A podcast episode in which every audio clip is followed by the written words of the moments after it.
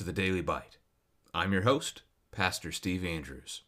Today we conclude the book of 1st Chronicles with chapter 29, although it is worth noting that in the original Hebrew Old Testament, 1st and 2nd Chronicles were simply one book. Same with 1st and 2nd Samuel, 1st and 2nd Kings. So we can see the clear point of divide here as First Chronicles ends up being all about David, and then Second Chronicles in our Bibles takes off after that, after Solomon has become king. So we're going to take, in terms of the podcast, we're going to examine the books of Joel and Titus for a week, and then we'll come back and then take in Second Chronicles at that point. So just a quick little break, but uh, see a prophet and a, a pastoral epistle before we cover more of Israel's history. So stay tuned for those. But let's read chapter 29. And David the king said to all the assembly, Solomon my son, whom alone God has chosen, is young and inexperienced, and the work is great. For the palace will not be for man, but for Yahweh God. So I have provided for the house of my God so far as I was able the gold for the things of gold, the silver for the things of silver, and the bronze for the things of bronze, the iron for the things of iron, and wood for the things of wood, besides great quantities of onyx and stones for setting, antimony, colored stones, all sorts of precious stones, and marble. Moreover, in addition to all that, I have provided for the holy house. I have a treasure of my own of gold and silver, and because of my devotion to the house of my God, I give it to the house of my God three thousand talents of gold with the gold of Ophir, and seven thousand talents of refined silver for overlaying the walls of the house, and for all the work to be done by craftsmen, gold for the things of gold, and silver for the things of silver. Who then will offer willingly, consecrating himself today to Yahweh? Then the leaders of fathers' houses made their freewill offerings, as did also the leaders of the tribes the commanders of thousands and of hundreds, and the officers over the king's work. They gave for the service of the house of God five thousand talents and ten thousand darics of gold, ten thousand tar- talents of silver, eighteen thousand talents of bronze, and a hundred thousand talents of iron. And whoever had precious stones gave them to the treasury of the house of Yahweh, in the care of Jehiel the Gershonite. Then the people rejoiced because they had given willingly, for with a whole heart they had offered freely to Yahweh. David the king also rejoiced greatly. Therefore David blessed Yahweh in the presence of all the assembly. And David said, Blessed are you, O Yahweh, the God of Israel our Father, forever and ever. Yours, O Yahweh, is the greatness, and the power, and the glory, and the victory, and the majesty, for all that is in the heavens and in the earth is yours. Yours is the kingdom, O Yahweh, and you are exalted as head above all. Both riches and honor come from you, and you rule over all. In your hand are power and might, and in your hand it is to make great and to give strength to all. And now we thank you, our God, and praise your glorious name. But who am I? And what is my people that we should be able thus to offer willingly? For all things come from you, and of your own have we given you. For we are strangers before you and sojourners, as all our fathers were. Our days on the earth are like a shadow, and there is no abiding. O Yahweh, our God, all this abundance that we have provided for building you a house for your holy name comes from your hand and is all your own. I know, my God, that you test the heart and have pleasure in uprightness.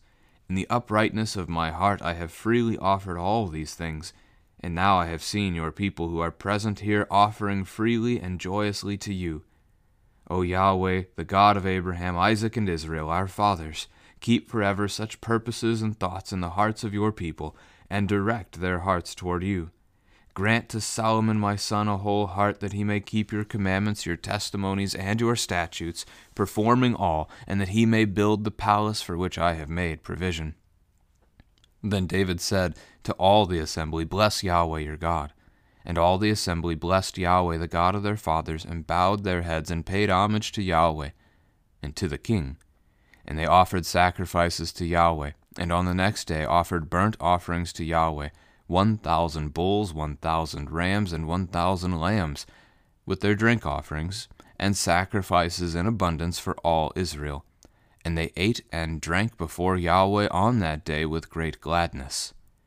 And they made Solomon the son of David king the second time, and they anointed him as prince for Yahweh, and Zadok as priest. Then Solomon sat on the throne of Yahweh as king in place of David his father, and he prospered, and all Israel obeyed him. All the leaders of the mighty men, and also all the sons of King David, pledged their allegiance to King Solomon. And Yahweh made Solomon very great in the sight of all Israel, and bestowed on him such royal majesty as had not been on any king before him in Israel.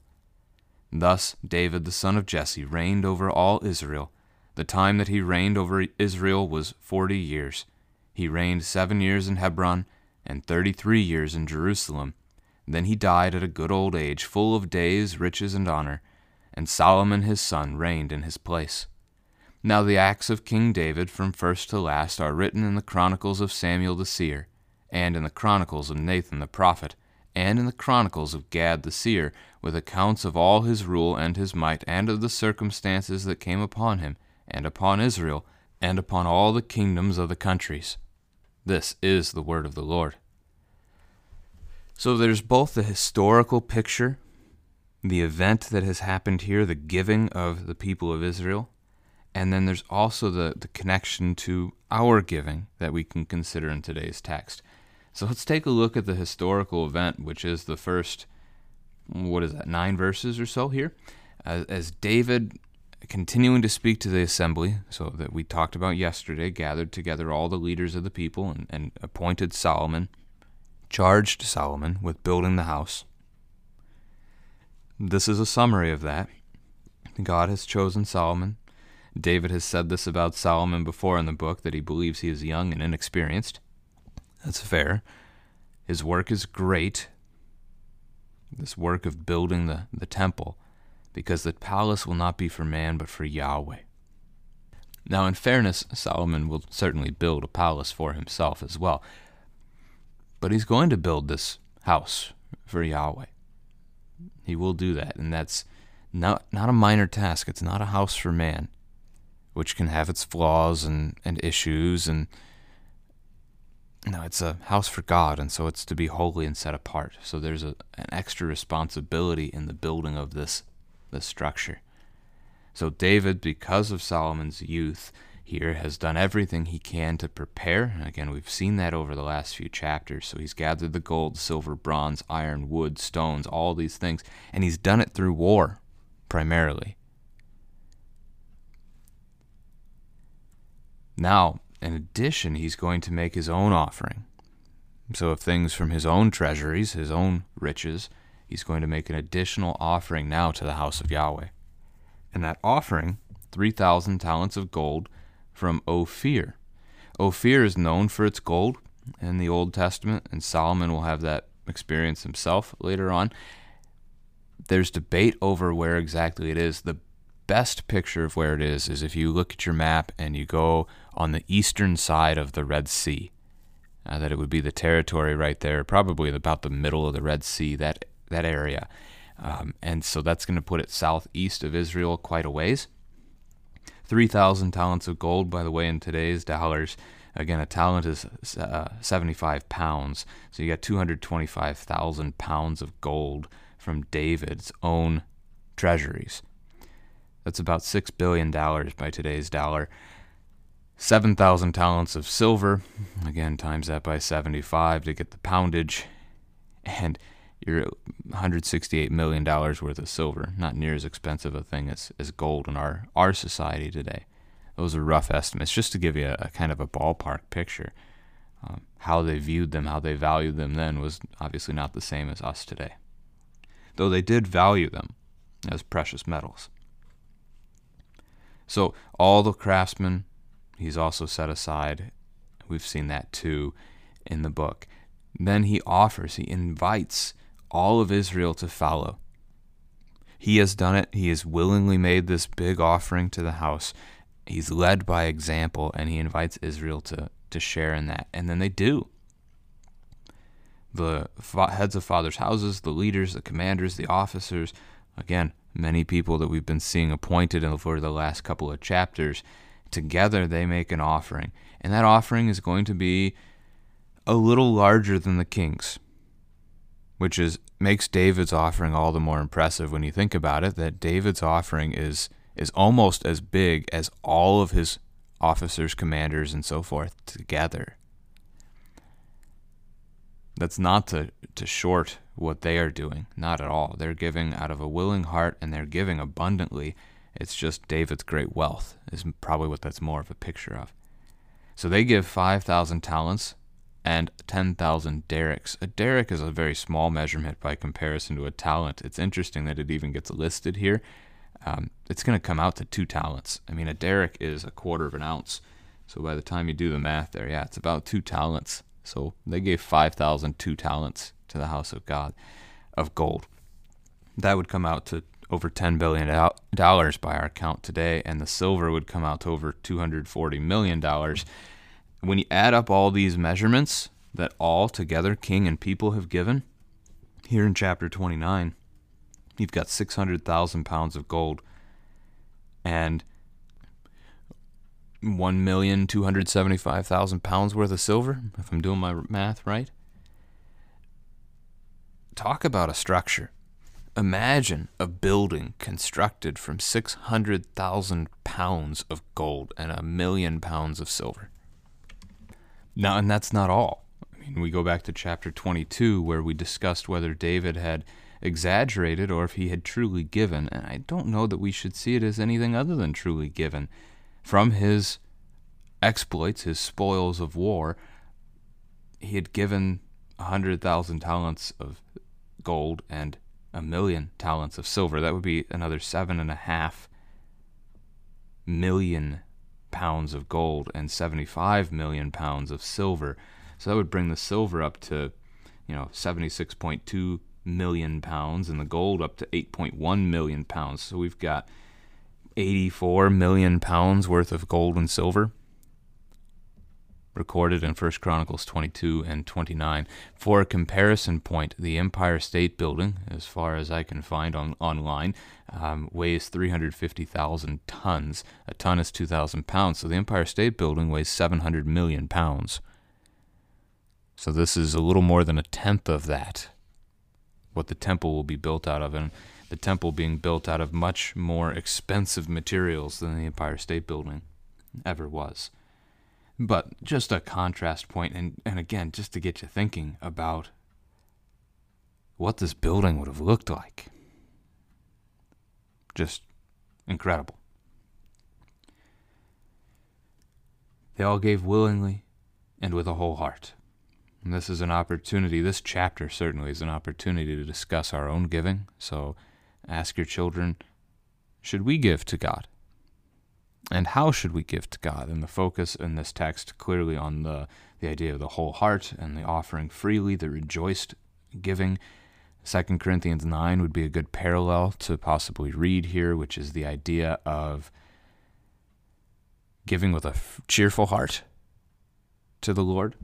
And this is a good thing. The Lord loves a cheerful giver, is the way you've probably heard that phrase before. David's prayer in verses 10 through 13 is incredible, uh, just marvelous praise. I mean, what he says here, we could unpack this for a, a good chunk of time, and we just we'll we'll skim through it. But read it, pray it, and this is a good prayer. So David prays, Blessed are you. That's giving thanks. So he starts this paragraph with giving thanks and ends it with giving thanks, and everything in between is giving thanks to God for his, well, for everything.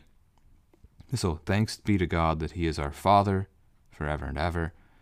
And then yours, O Lord, is these different attributes greatness, power, glory, victory, majesty. Majesty is like a, the royal rule, victory is conquest wins. I mean, he has defeated David's enemies, Israel's enemies. His is the victory. Glory to be lifted up so others would see him. So the glory is all God's, and that's what this temple is going to do as well. Power. So uh, the the idea of the ability to do things. That's what power stresses. So he has the power, the ability to do all things. And then the greatness. That's kind of an overarching word for all these other things in that sense. For the reason that David attributes all this to him, everything in heaven and earth is his. All belongs to God. And this is a true statement. So yours is the kingdom. We talked about that kingdom yesterday. Uh, the idea that this is not a kingdom of this world in the New Testament in Jesus, but at the Old Testament time it was. But the kingdom ultimately refers to all of creation. All of creation belongs to God. He rules over, cares for all. And David rightly calls him head. Jesus Christ is the head of the body, his body, the church. We are the body of Christ together. Riches and honor come from you. You rule over all. Again, another list. In your hand are power and might to make great, to give strength. So God has both power and might. Again, power to be able, and then might is the sheer force we think of strength, and we oftentimes make strength and power the same, but there, that's the difference between the two. In your hand to make great, so he has made David great, he's going to make Solomon great, and to give strength to all, he has strengthened his people. So we, we thank you, we praise your glorious name. Again, this is a good prayer, and one that we can pray. Maybe you end your Bible study devotion today by praying verses 10b through 13 together. Verse 14, into this section, this paragraph gets back to the giving. And it's an opportunity to reflect on our giving as well. All things come from you, and of your own we have given you. This is the point. Nothing that we have today belongs to us, it all belongs to God. The cattle on a thousand hills are His. We are only caretakers, we are only stewards in this place. He entrusts to us what we need to care for our families, care for our neighbors. Anything you have is His. The bank does not own your house, God does. You don't own your house, God does. I don't own my truck, God does. It's all His. He lends it to us, He entrusts it to us that we would serve others. And the point of the tithe for us today, if any.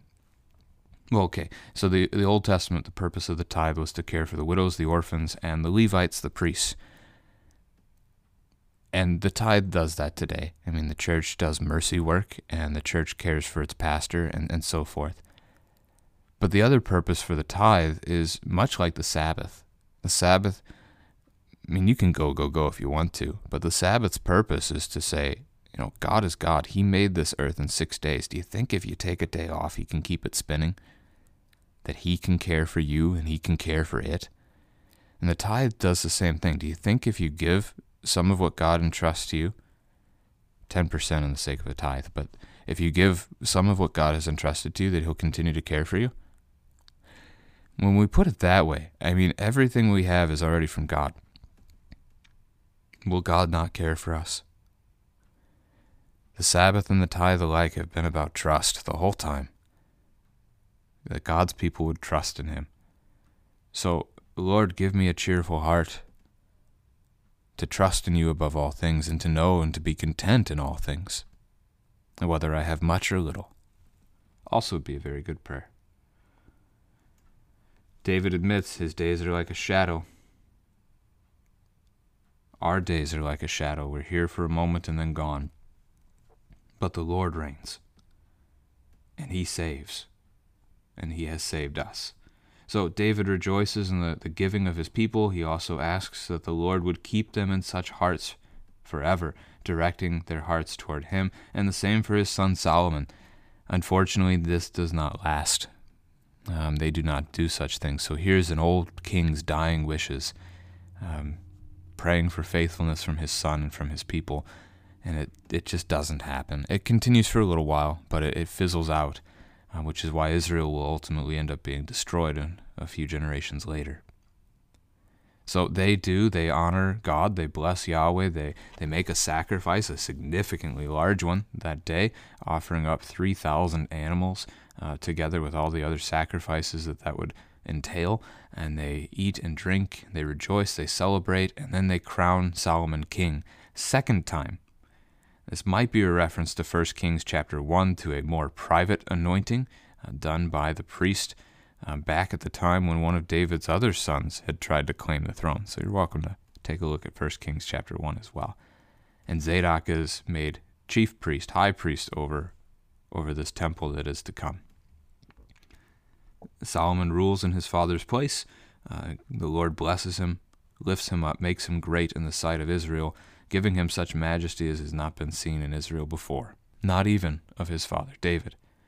And then we conclude with the death of King David, um, 33 years in Jerusalem, 7 in Hebron, so he reigned 40 years over all of Israel, and he was 30 at that point, so he dies around 70 years of age, and Solomon takes the throne.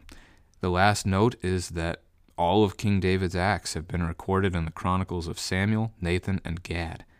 It is quite likely, it would seem, the Chronicles of Samuel here is a reference to 1st and 2nd Samuel in our Old Testament because of how greatly these two books parallel with one another.